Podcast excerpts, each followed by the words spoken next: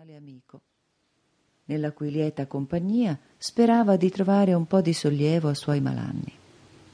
Tutto questo ed altro ancora era detto in tale maniera ed egli si raccomandava con tanto calore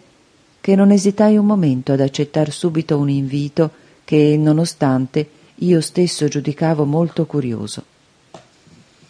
Da ragazzi, è vero, eravamo stati compagni, intimi amici,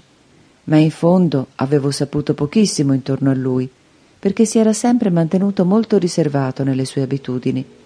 Sapevo però che apparteneva a famiglia antichissima, nota da tempo immemorabile per una soverchia e particolare sensibilità di temperamento,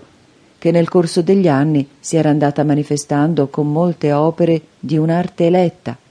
con atti molteplici di carità magnificente ed opportuna, ed anche con una profonda devozione alla difficoltà della scienza musicale, forse anche più che alle sane dottrine facilmente riconoscibili delle sue bellezze. Non ignoravo altresì il fatto notevolissimo che il tronco della famiglia Asher, comunque molto antico, non aveva dato germogli in nessun tempo,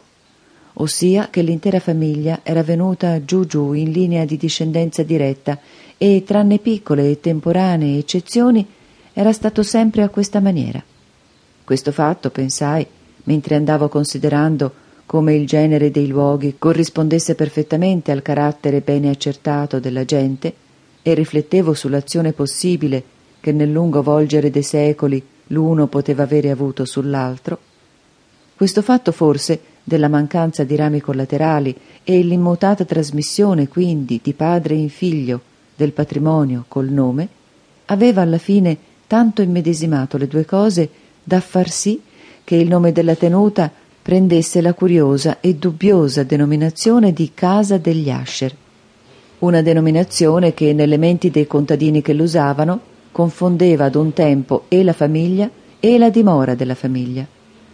Ho detto che l'idea alquanto puerile di guardar giù nello stagno aveva reso più profonda la mia prima triste impressione e non vi può essere alcun dubbio che il convincimento nel mio interno dell'accrescersi di tale superstizione perché non dovrei usare questo vocabolo? servisse appunto ad affrettare l'aumento stesso. Questa, come sapevo già da tempo, è la legge apparentemente assurda di tutti i sentimenti che hanno origine nel terrore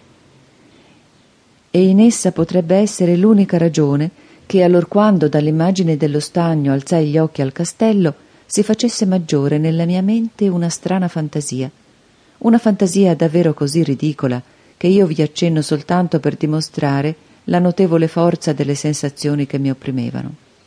Il mio cervello dunque aveva lavorato talmente da farmi credere proprio che attorno a tutto il castello e alla sua tenuta si avvolgesse un'atmosfera speciale ad essi e alle prossime vicinanze, un'atmosfera appunto somigliante all'aria del cielo, che era venuta su dagli alberi rifiniti, dai muri grigi,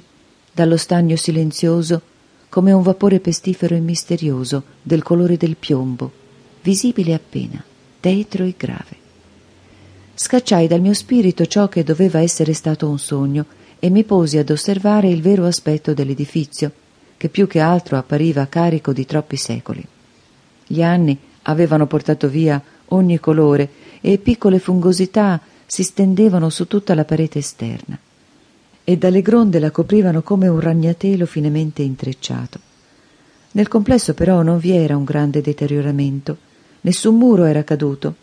ma faceva caso la notevolissima differenza fra la stabilità generale e la condizione particolare delle pietre,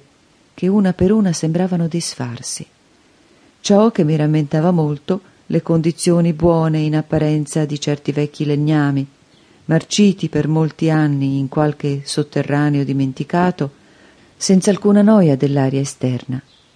Fuori di questo indizio di vasta rovina, il fabbricato dava pochi segni di non essere abbastanza solido, forse un occhio scrutatore avrebbe potuto scoprirvi uno spacco appena percettibile che dal tetto veniva giù giù tortuosamente